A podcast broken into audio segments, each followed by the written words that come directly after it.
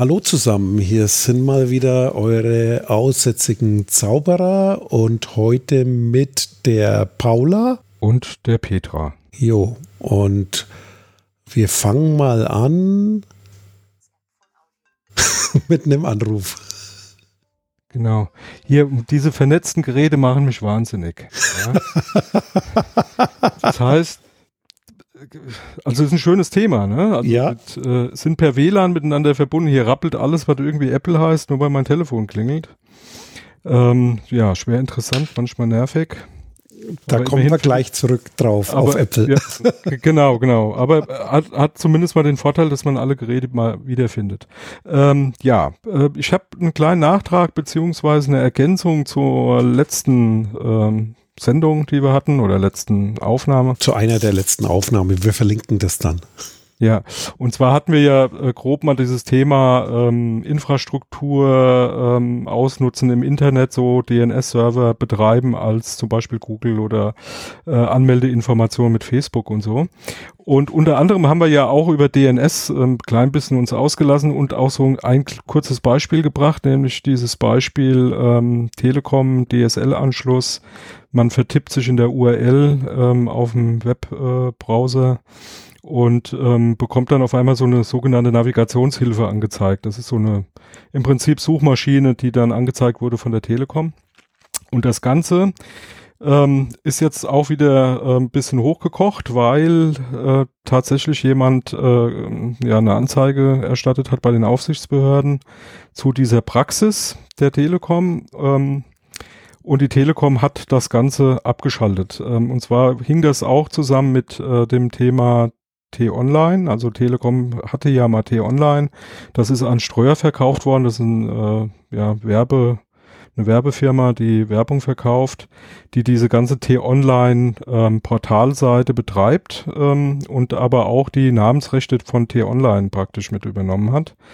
Und das Problem, was sich jetzt natürlich komplett ähm, nochmal verschärft, äh, neben dem, dass äh, solche DNS-Anfragen einfach abgefangen werden und interpretiert werden und eben nicht ähm, für die für das Routing oder ja das Routing innerhalb von Internet genutzt wird, nämlich son sondern eben für Werbezwecke oder für andere Zwecke, ähm, ist deswegen nochmal äh, praktisch verschärft, weil das die ganze Zeit ja in praktisch dieser Wolke DSL-Anschluss von Telekom geblieben ist. Also man musste, damit das ähm, die Telekom gemacht hat, tatsächlich einen DSL-Anschluss von der Telekom haben und ähm, über einen Webbrowser, über T-Online letztendlich ähm, da auch ähm, äh, ja im Prinzip Anfragen abschicken. Ähm, die ganze Sache war auch so gestaltet, dass man das auch abschalten konnte. Ähm, problematisch wurde das jetzt natürlich dadurch, dass eben T-Online gar nicht mehr zur Telekom gehört. Das heißt, die haben jetzt diese Anfragen gar nicht selber bearbeitet, sondern im Prinzip an Steuer weitergegeben. Und das ist natürlich ein Hammer. Ne? ähm, aus Datenschutzsicht. Ne? Du hast eine ganz, also du gibst oben eine, eine URL ein, ähm, die wird im Prinzip interpretiert, ähm, ausgewertet und aber eben nicht von deinem Provider, mit dem du ja da auch einen Vertrag hast, nämlich Internetanschluss ähm, und äh, entsprechende Auflösung der ähm, Adressen auf IP-Adressen, um eben dieses Internet nutzen zu können, ähm, sondern es wurde weitergegeben an einen Werbetreibenden, der damit eigentlich überhaupt gar nichts zu tun hatte. Ja. Und ähm, wie gesagt, die Telekom hat das abgeschaltet, gibt's nicht mehr. Nichtsdestotrotz ähm, ist es ein schönes Beispiel eben genau für die Risiken, die sich da ergeben. Ne? Das auf jeden Fall. Das ist dann sozusagen eine Datenschutzpanne, oder?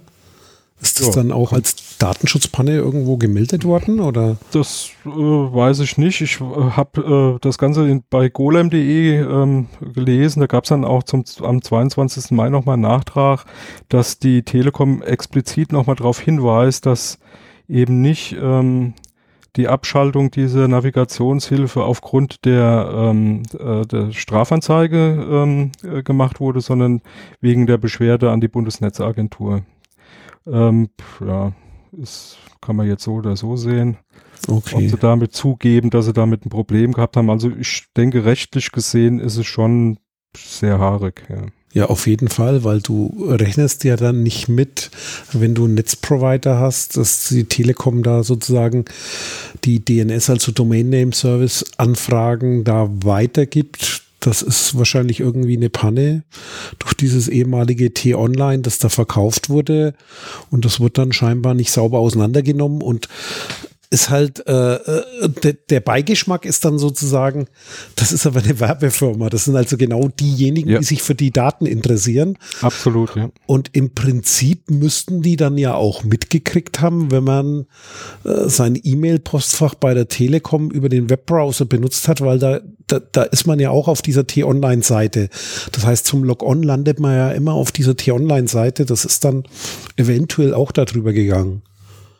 Ja, ist definitiv ein, ein, ein größeres Thema, ne? weil äh, du ja mit diesen DNS-Anfragen ja nicht nur die eigentliche Anfrage weitergibst, sondern auch Cookies und äh, äh, Session-IDs, ja, ähm, also Tokens, äh, die praktisch für eine Session erzeugt wurden und damit äh, sowas wie eine Authentifikation ähm, umsetzen. Also das ist schon, kann schon ziemlich haarig sein. Ja, ja also danke für den Nachtrag und dann sind wir ja schon eigentlich beim, beim, ja, fast beim nächsten Thema. Und zwar das, was ich da rausgesucht habe, handelt auch um einen Login. Und zwar geht's um das Thema äh, Apple Login oder Login mit Apple. Und zwar auf der WWDC, WWDC Worldwide Developers Conference, also die weltweite Entwicklerkonferenz, die Anfang Juni immer bei Apple stattfindet. Da wurden Neuigkeiten vorgestellt und eine spannende Neuigkeit, die finde ich als Datenschützer echt interessant, ist das Thema Apple bietet jetzt einen Login-Service an, sowas, was ja Google schon lang anbietet. Facebook bietet es an. Auf vielen Seiten hat man ja mal hier Login with Google oder Login with Facebook. Und das wird es jetzt auch mit Apple geben. Aber was ich besonders daran finde, ist das Thema, die machen das jetzt anders. Und zwar mit ein paar ganz spannenden Dingen. Und zwar, wenn man da jetzt sozusagen ein neues Konto irgendwo anlegt und auf die Seite geht, zum Beispiel mit dem iPhone, dann kriegt man quasi dieses Login mit Apple angezeigt. Und interessanterweise kann man da sagen, jawohl, ich nehme jetzt hier meine Daten oder bitte Apple erzeug mir Daten. Und dann erzeugt Apple eine pseudonyme E-Mail-Adresse, diese intern umleiten und sozusagen du unter einem Pseudonym in den Account dich anmelden kannst und für jeden Account quasi kannst du eine andere E-Mail-Adresse nutzen, ohne jetzt großen Aufwand zu haben, denn die Zuordnung machen die über deine Apple-ID im Hintergrund. Und Apple hat so kommuniziert, das gilt es dann mal genauer zu beobachten und zu überprüfen, dass Apple selber das nicht sieht und die Daten auch nicht nutzt und auch nicht sammelt, sondern dass du das dann nutzt, um eben Tracking nicht zu ermöglichen. Das finde ich mal als Alternative einen echt spannenden Ansatz und es geht ja in das Ähnliche, was wir gerade hatten, also eigentlich das Gegenteil. Ja. Wie kannst du dich anmelden und du hast jemanden dazwischen, der eben keine Daten sammelt also, und kein Interesse dran hat? Also zum einen muss man natürlich mal ganz klar ähm, gucken, äh, wie genau das dann tatsächlich umgesetzt wird. Definitiv denke ich, ähm, hat man zumindest im Moment ähm, schon das Gefühl, dass es ähm, glaubwürdig ist, was Apple da verspricht, ja, also da keine Daten zu erheben und die nicht weiter auszuwerten, weil sie das auch die ganze Zeit nicht machen ähm, und letztendlich auch kein ähm, Geschäftsmodell darauf basierend haben, ja. Äh, muss man natürlich trotzdem abwarten, wie das in Zukunft ist. Ne? Also im Moment hat Apple da kein Interesse dran. Ähm, weil sie mit ihrer Software und mit ihrer Hardware natürlich noch genug Geld verdienen, ähm, aber man muss halt mal schauen, wie das in Zukunft sich dann so entwickelt. Aber ich würde jetzt im Moment zumindest mal Apple mehr vertrauen, wie in der Google oder wie in der Facebook, die definitiv ein geschäftliches Interesse daran haben, diese Daten zu nutzen. Ja. Und das, was ich so extrem spannend finde an dem Ansatz, ist halt, das ist so ähnlich wie auch mit äh, in der Wolke zentral oder dezentral KI anwenden oder irgendwelche Dinge tun. Das ist halt jetzt ein Gegenentwurf. Und ich glaube, das hat einen Push gegeben durch die Datenschutzgrundverordnung. Hat ja auch äh, Apple selbst so kommuniziert, als die Datenschutzgrundverordnung kam und gesagt, die finden das spannend und würden sich sowas für die USA wünschen. Und das, was mich halt extrem dran freut ist, freut, ist, es gibt jetzt einen Gegenentwurf und zwar einen prominenten Gegenentwurf, weil solche Ansätze gab es bisher nur von, sage ich mal, kleineren Firmen. Es gibt auch in Deutschland kleinere Firmen, die so Datenschutz wertige Lösungen oder ich will jetzt nicht sagen datenschutzkonform, denn das ist alles, was man so anbietet, soll ja datenschutzkonform, sondern so Mehrwert im Datenschutz, also äh, Persönlichkeitsrecht unterstützende Lösungen mit genau solchen Dingen gibt es bisher nur von Kleinfirmen und davon kriegt halt die Masse nichts mit. Und das ist jetzt sozusagen einer der großen Player, der das eben komplett anders macht und sagt, hallo, uns interessiert das, was hier mit Daten passiert. Wir beobachten die Entwicklung und wir sind der Meinung, das ist nicht so toll, was da läuft. Und sozusagen, um für die Zukunft da auch mal einen Punkt zu setzen, bieten wir jetzt Alternativen an.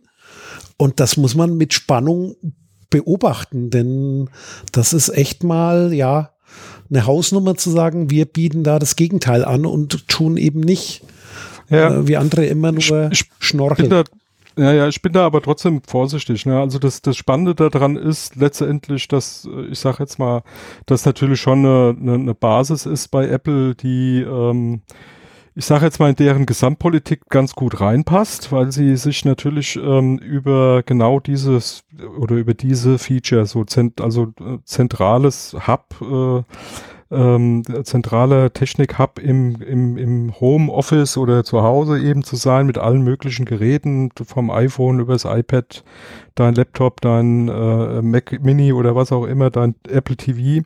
Dein HomePod, dein Lautsprecher. Dein HomePod, ne? genau, alles, alles Mögliche von Apple. Und das ist natürlich sehr personenzentriert, ja. Ähm, und da im Prinzip sich über so eine Funktionalität, eine, eine datenschutzfreundliche, zentrale Plattform für Authentifikationsservices übergreifend zu etablieren, das wäre natürlich der große, sage ich jetzt mal, der große Wurf, den der, der Apple da natürlich auch festigt äh, in dem Markt. Ne? Das hat Google nicht geschafft. Das, ähm, äh, Google hat das ja im Prinzip auch immer versucht. Ähm, die, das Vertrauen ist da nicht so groß. Bei Apple sehe ich das Vertrauen im Moment zumindest äh, definitiv wes wesentlich fest, gefestigter. Das muss man jetzt halt mal abwarten, wie sich das zeigt. Was äh, ein zweites Ding ist, was mich wirklich total überrascht hat auf der Entwicklerkonferenz, ist Multi-User, ähm, ähm, wie heißt der Lautsprecher? Der HomePod. Äh, HomePod. Du hast den doch HomePod. neben dir stehen, oder? Oder irgendwo ich, ne, bei dir in der Nähe? Ja, der, der steht bei mir im Esszimmer und ist ausgeschaltet. Ähm, äh, den habe ich ab und zu mal an. Ähm, aber ähm, ja, die, dieser, dieser HomePod ähm, als Lautsprecher, ähm, wo, kam jetzt die Meldung äh, rein, dass Apple da mit der nächsten Version äh, Betriebssystem da auch eine Multi-User-Version praktisch drauf äh, äh bringt. Äh, was meiner Meinung nach, das haben bisher noch, hat das noch keiner geschrieben, geschrieben, weil irgendwie besteht da wohl Unsicherheit, aber ich bin felsenfest davon überzeugt, es ist überhaupt der allererste, der das kann. Weil soweit ich weiß, können das alle anderen auch nicht. Also du kannst weder beim Google ähm, äh, bei Alexa noch bei dem Google-Teil ähm, irgendwie äh, äh, Stimmen unterscheiden. Ganz egal, wer da reinbrüllt, das wird definitiv angenommen als Befehl. Deswegen ist es auch immer lustig, bei anderen Leuten irgendwelche Wecker einzustellen. Also ähm, Alexa, du, bestell mal bitte.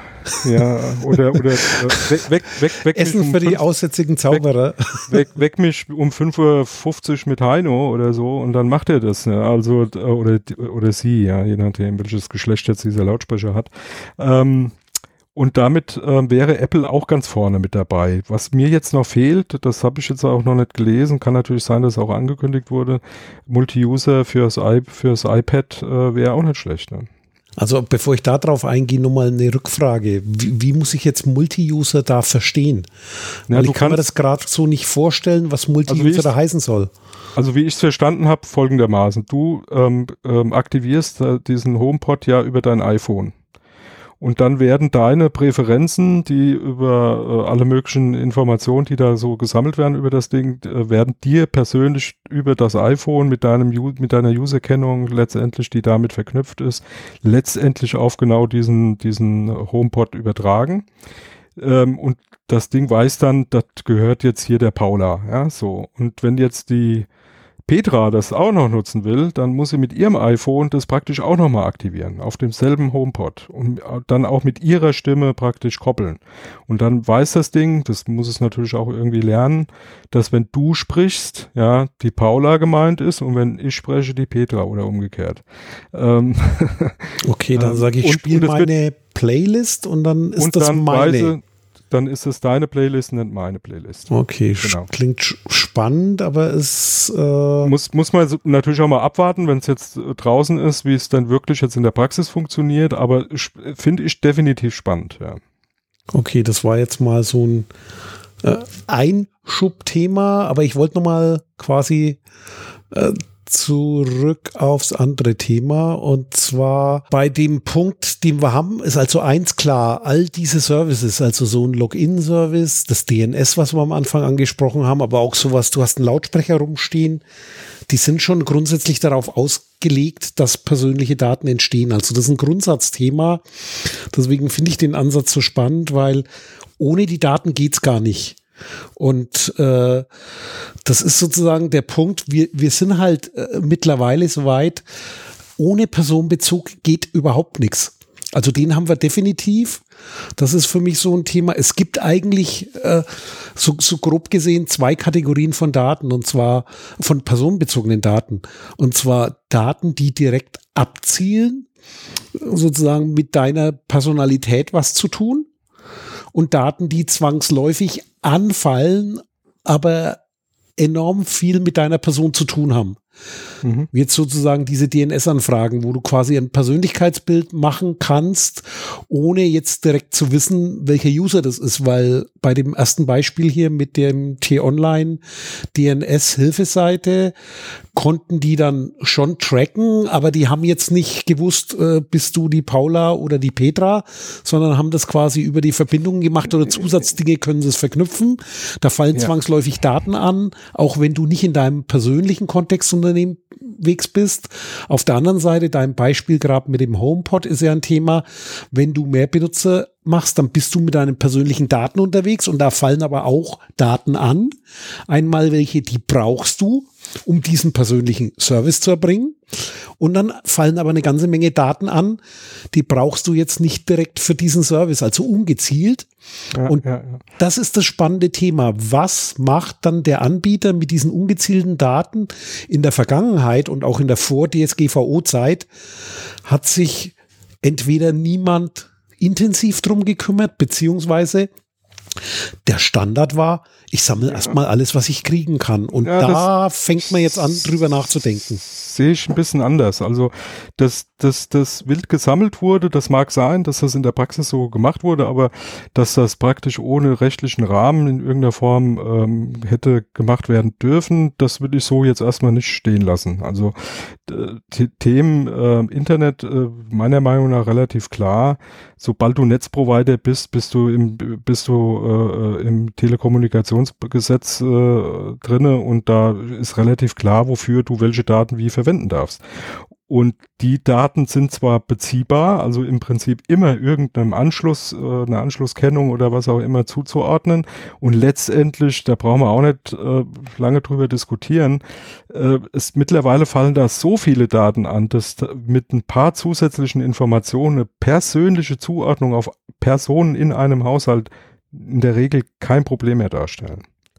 Und ähm, dass das immer äh, ein bisschen lax äh, äh gehandhabt wurde, mag sein. Mit der DSGVO ist da halt wieder eine Diskussion hochgekommen, die auch mal wieder notwendig war. Und man da vielleicht jetzt auch wieder mal ein bisschen genauer hinguckt. Und ich habe das, ein schönes Beispiel für mich war damals, ich habe in einem Projekt mitgearbeitet, da ging es um Energie, ähm, ja, Energiemessung in Haushalten, ähm, neue Stromzähler und da gab es schon vor, das ist jetzt mal locker zehn Jahre her, gab es da schon Auswertungen und wissenschaftliche ähm, äh, Untersuchungen, wo du allein mit dem, mit dem, äh, mit dem Stromverbrauch eines Haushaltes, ja, also praktisch kumuliert, äh, das, was tatsächlich in den Haushalt ein, einfließt an, an, an Strom, ähm, also sprich direkt verbraucht wird, äh, bis runter auf ähm, bestimmte Uhrzeiten, Fernsehprogramm, wie viel verbraucht dein äh, LCD-Fernseher oder dein CRT-Fernseher, also Bildröhrenfernseher, dass du allein anhand des Stromverbrauches sehen konntest, was in diesem Haushalt für Fernsehen geguckt wurde, also welche Sendungen da geguckt wurden. Und das ist ähm, meiner Meinung nach ähm, ein sehr gutes Beispiel dafür gewesen, dass wir uns über die, die Granularität der Daten, die da anfallen und was man da alles rauslesen kann, äh, da kannst du dir nichts Schlimmste, also das Schlimmste vorstellen und das Schlimmste wird wahr werden. Also da bin ich ganz felsenfest von überzeugt. Okay, also erstmal, äh, liebe Paula, nochmal kurzen Punkt. Ich meinte jetzt natürlich die Over-the-Top-Anbieter. Vor ja, ja. Zeiten der DSGVO waren die halt nicht greifbar. Das heißt, die sind nicht als Provider in Aktion getreten, deswegen konnte man die quasi nicht erreichen. Die DSGVO hat einen Rechtsrahmen geboten, dass man die jetzt auch erreichen kann, wenn die in Europa anbieten. Das meinte ich damit. Aber zu deinem Strombeispiel. Diese Daten sind schon immer da und zwar, äh, wenn ich mich zurückentsinne, ich, ich war mal ja in dem Bereich der Stromversorgung, so hieß der Bereich damals tätig, also jetzt nicht bei denen, die die Kraftwerke betreiben, sondern Fernmeldestromversorgung. Also Telefonnetz braucht ja auch Strom. Und jetzt springe ich mal zurück in die 80er Jahre. Wie lange ist denn das her? Lass uns mal rechnen. Nee, lieber nicht. 40. also vor, und da war ich zu den Schlusszeiten der alten Technik also das war ja so ein Klapperatismus, so mit Drehwählern und äh, mit Relais. Und die brauchen ja auch Strom. Und wir haben damals zur Planung, haben wir sozusagen in diesen Vermittlungsstellen oder Vermittlungsknoten, wie man sie später nannte, also in diesen Knotenpunkten, wo der ganze Telefonverkehr drüber geht, da haben wir den Verbrauch gemessen, um zu planen sozusagen? Ist, reicht die Energieversorgung noch oder gibt es da irgendwelche Dinge, weil Batterie, Batteriereserven mussten regelmäßig überprüft werden? Da in den 70ern ist doch mal Norddeutschland eingeschneit worden. Und das mhm. Telefonnetz ist dann nach einer Woche ausgefallen und die waren zwei Wochen eingeschneit. Daraufhin, oder nach ein paar Tagen, daraufhin hat man sozusagen die Reserven in Deutschland erhöht für den Fernmeldenotdienst, für den Kriegsfall und den Katastrophenfall. Äh, in dem Umfeld war ich auch unterwegs und also noch nicht in den 70ern, so alt bin ich dann doch nicht.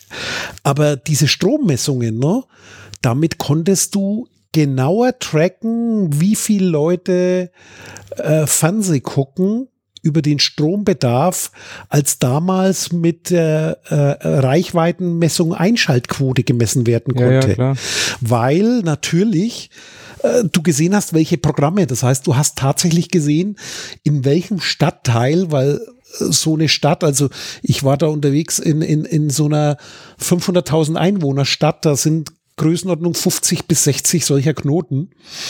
Und dort konntest du sehen, in welchem Stadtteil wie der Verbrauch angestiegen ist und wer dann das erste oder zweite Fernsehprogramm guckt, weil die Leute zum Beispiel bei Fußball natürlich in der Pause telefonieren.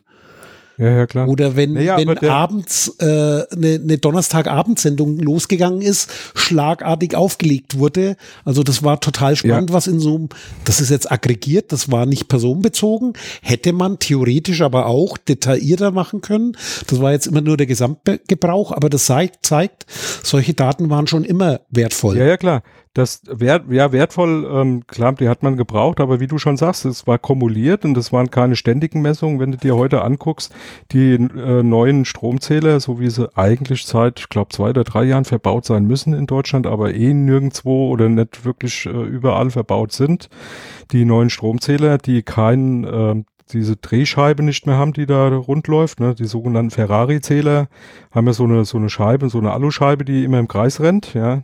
Das sind die alten Zähler, die neuen Zähler haben halt in der Regel eine Digitalanzeige die sind fernabfragbar. Und das, das, der Unterschied zu damals ist, dass man diese Daten damals auch schon haben konnte und dass man die auch auswerten konnte, will ich gar nicht bestreiten. Das Thema ist, das hat man nicht gemacht, weil der Aufwand viel zu groß war. Heute ist es eingebaut, ja die können das pro Zähler machen, wenn sie wollen. Ja, wenn sie die Infrastruktur ja. entsprechend aufbauen, ist das für, ein, für einen Stromanbieter überhaupt gar kein Thema, pro Haushalt zu gucken, wie der Stromverbrauch und zwar in, weiß ich nicht, welche Taktung da jetzt gang und gäbe ist. Wir hatten das damals bei uns im Projekt mal so Größenordnung, ähm, alle Viertelstunde wird einmal gemessen als Maximum, ja, weil äh, logischerweise umso feiner du da misst, äh, umso genauer, äh, genauere Daten kannst du natürlich auch ähm, rausziehen. Und die große Frage, die da den Datenschützer immer umtreibt, ist ja, wofür brauchst du diese genauen Daten denn überhaupt? Ja, und ähm, wir sind damals davon ausgegangen, dass kein Stromanbieter äh, eine feinere Daten braucht wie maximal eben eine Viertelstunde.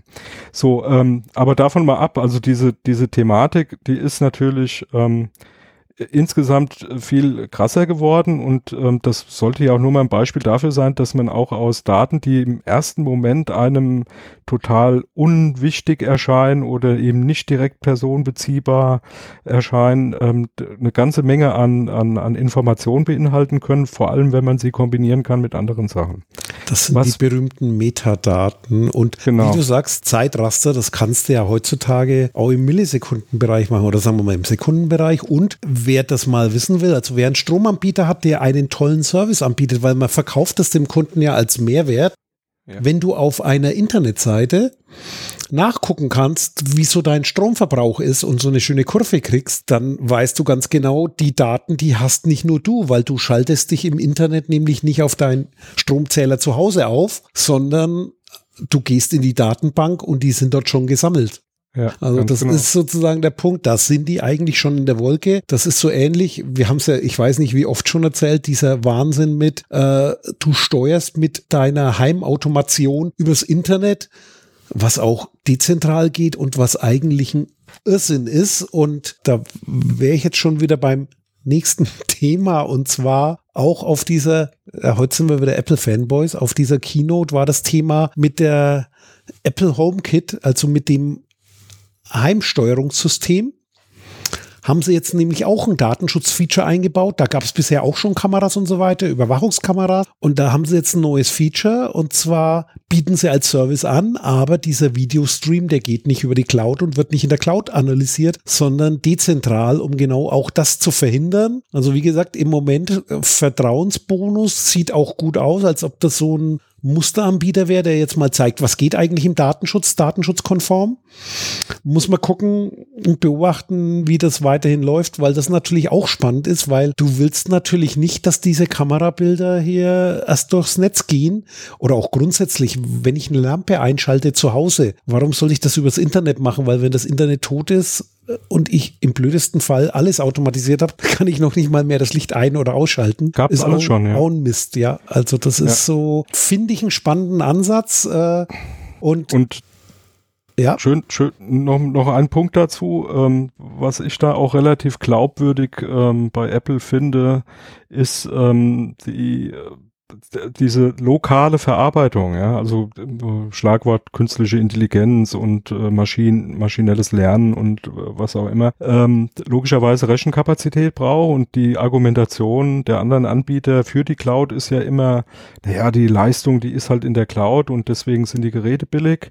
Ähm, ja, Apple-Geräte waren schon immer teuer, aber letztendlich ist da auch ganz schönes Zeug drin. Also wenn du dir anguckst, dieser, dieser HomePod, da ist ein ähm, A, weiß ich gar nicht, 7, A8. Ähm, 10X oder, nee, das ist schon der A9 oder 10 Prozessor ja, sein. Genau, also die, letztendlich genau die gleichen Prozessoren wie in den neuen iPhones drin sind. Nur, nur für ähm, die Soundoptimierung wäre das einfach äh, oversized. Ja, das Ding ist halt da drinne, weil eine ganze Menge an äh, äh, lokaler äh, Intelligenz im Prinzip direkt da in diesem Lautsprecher stattfindet, was Kryptographie angeht, was Auswerten angeht was die Stimmenanalyse angeht und so weiter und so fort. Also gar nicht erst in die Cloud bei Apple reinwandert, um da ausgewertet zu werden, sondern tatsächlich lokal verarbeitet wird. Und das ist meiner Meinung nach schon auch ein Pluspunkt. Und äh, Beispiele, die du eben sagtest, ähm, wie Licht äh, kannst du nicht mal einschalten, wenn die Cloud weg ist, da gibt es schon genug im Netz, der hat bestimmt jeder schon mal gelesen, irgendein Home Automationshersteller, Anbieter, äh, der vermelden musste, dass die Cloud ausgefallen ist und entweder gingen alle Türen auf oder alle Türen waren zu oder das Licht ging nicht mehr an oder nicht mehr aus. Das ist Irrsinn, ja. Für, für einen Lichtschalter äh, praktisch das Internet bemühen zu müssen, damit das Licht an und ausgeht, ist schon eigentlich ziemlich an Haaren herbeigezogen. Ne?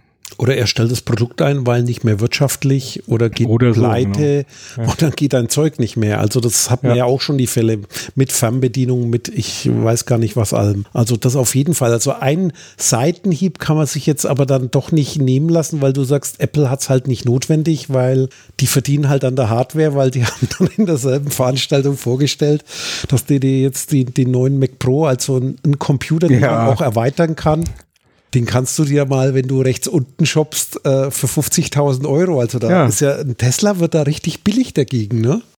Ja gut, aber wenn du da halt einsteigst halt so und einen Monitor für 5.000 oder 6.000 ja. Dollar ja. und dann ist aber noch nicht mal der Ständer dabei. Das heißt, den kannst du, den kannst du nur am Boden legen. Dann zahlst 200, du nochmal 200, 200 Euro. drauf, Euro. Oh, damit aber, du den Monitor überhaupt benutzen kannst. Aber, aber, es ist ein Kabel aber, dabei. Aber du musst, du musst natürlich mal wieder eins sehen, ja, modular aufgebaut. Tesla, was willst du mit einem Tesla? Der neue PowerBook, der, der neue Power Mac hat Rollen, ja. Also das sind schon Rollen dran. Ja. Damit kannst du zumindest schon mal bergunter, ja. Und der hat Rechenleistung wie die Sau, ja. Also das wäre so ein neuer Sport, also sozusagen das, das, das sozusagen das dekadenteste Seifenkistenrennen. Du nimmst den neuen Mac Pro und, und bretterst den Berg runter.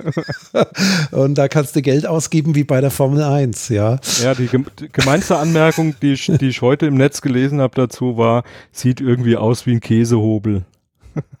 Käsereibe, ja. Okay. Ja, ja. Ich meine, das ist aber natürlich auch charmant gemeint, weil das alte Ding hatte ja den Spitznamen Käsereibe und die wollte jeder wieder zurück. Der wurde ja bis okay. 2010 oder 11, wann kam die Tonne? Der Mülleimer. Kam so elf oder zwölf oder so oder 2009 ja. irgendwie um den Dreh rum und äh, ja, ich bin jetzt zu faul zum Nachgucken, sonst wüsste man es genauer.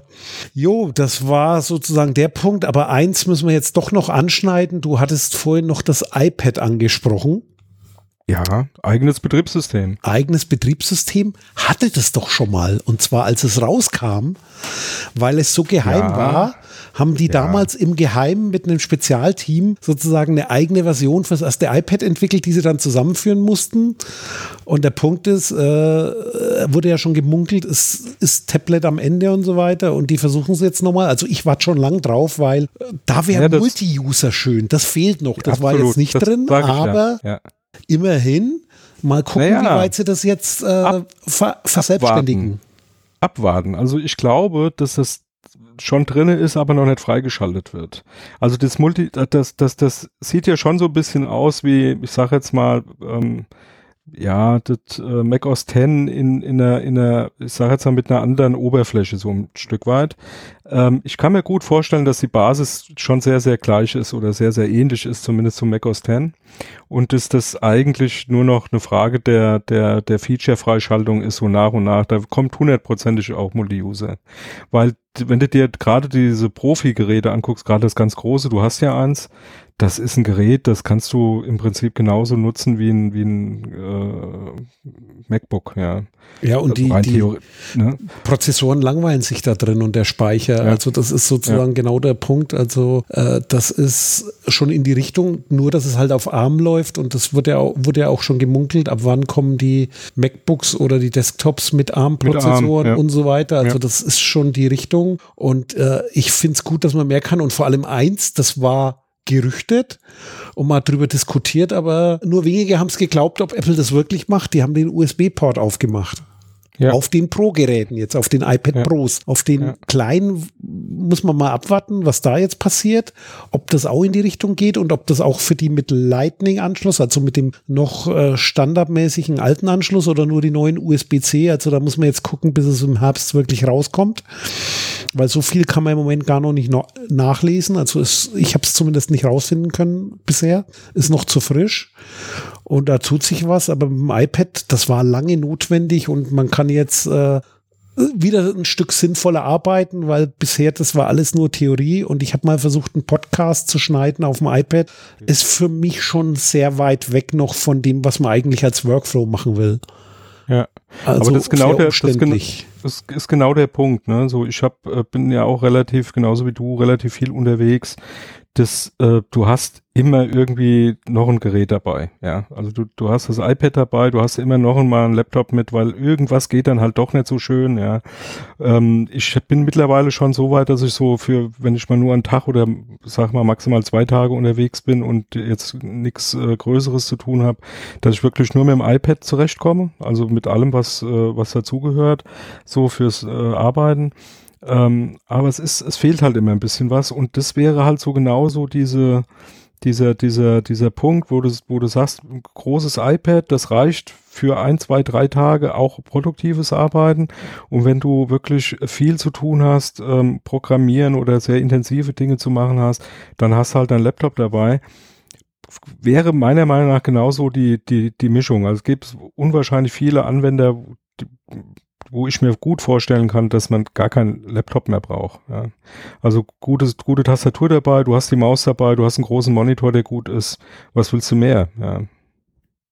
Das auf jeden Fall. Also da muss man mal gucken, aber das sind wir jetzt ja vom Datenschutz dann langsam weggekommen nee, aber, aber und heute sehr Apple-lastig, wobei ein Nachtrag noch zu dem, was wir vorhin diskutiert haben, und zwar äh, zum Thema äh, muss nicht alles in der Cloud sein, hat man ja auch schon mal uns drüber unterhalten, als wir auf den Microsoft-Veranstaltungen da waren. Mhm. Die haben ja auch äh, ein paar Sachen entdeckt. Also das, das, das schreibe ich jetzt wieder der DSGVO zu, wo sie sagen, hallo, du kannst aber auch äh, dezentral was machen. Das heißt KI, künstliche Intelligenz. Ja. Du nimmst vortrainierte Modelle für bestimmte typische Muster, da wo sozusagen äh, mal die Basis gelegt ist und dann das Feintuning, also das Anlernen auf deine Spezifikation, das machst du dann halt lokal und lässt das sozusagen in deinem eigenen Kontext laufen. Das sind Ansätze drin, genauso, um jetzt nicht immer auf Google zu schimpfen. Die haben in letzter Zeit auch Dinge gemacht, die kommen halt von einer ganz anderen Richtung zum Thema Datenschutz. Aber ich finde es nach wie vor spannend, weil die machen jetzt auch bestimmte Dinge möglich, weil sie müssen doch die DSGVO und geben dir Stück für Stück, wir hatten ja letztens die Sendung drüber gemacht, was für uns jetzt nicht überraschend war, aber Stück für Stück sieht man jetzt plötzlich, wo Google überall reinguckt, weil sie das natürlich transparenter gestalten müssen und auch gestalten und auch bestimmte Löschfunktionen und so weiter anbieten und dadurch passiert da was in dem Thema. Also das finde ich extrem spannend und halt eine der positiven Dinge, die eine DSGVO bewegt hat. Ohne die glaube ich nicht, dass das alles passiert wäre in den letzten ja. paar Jahren.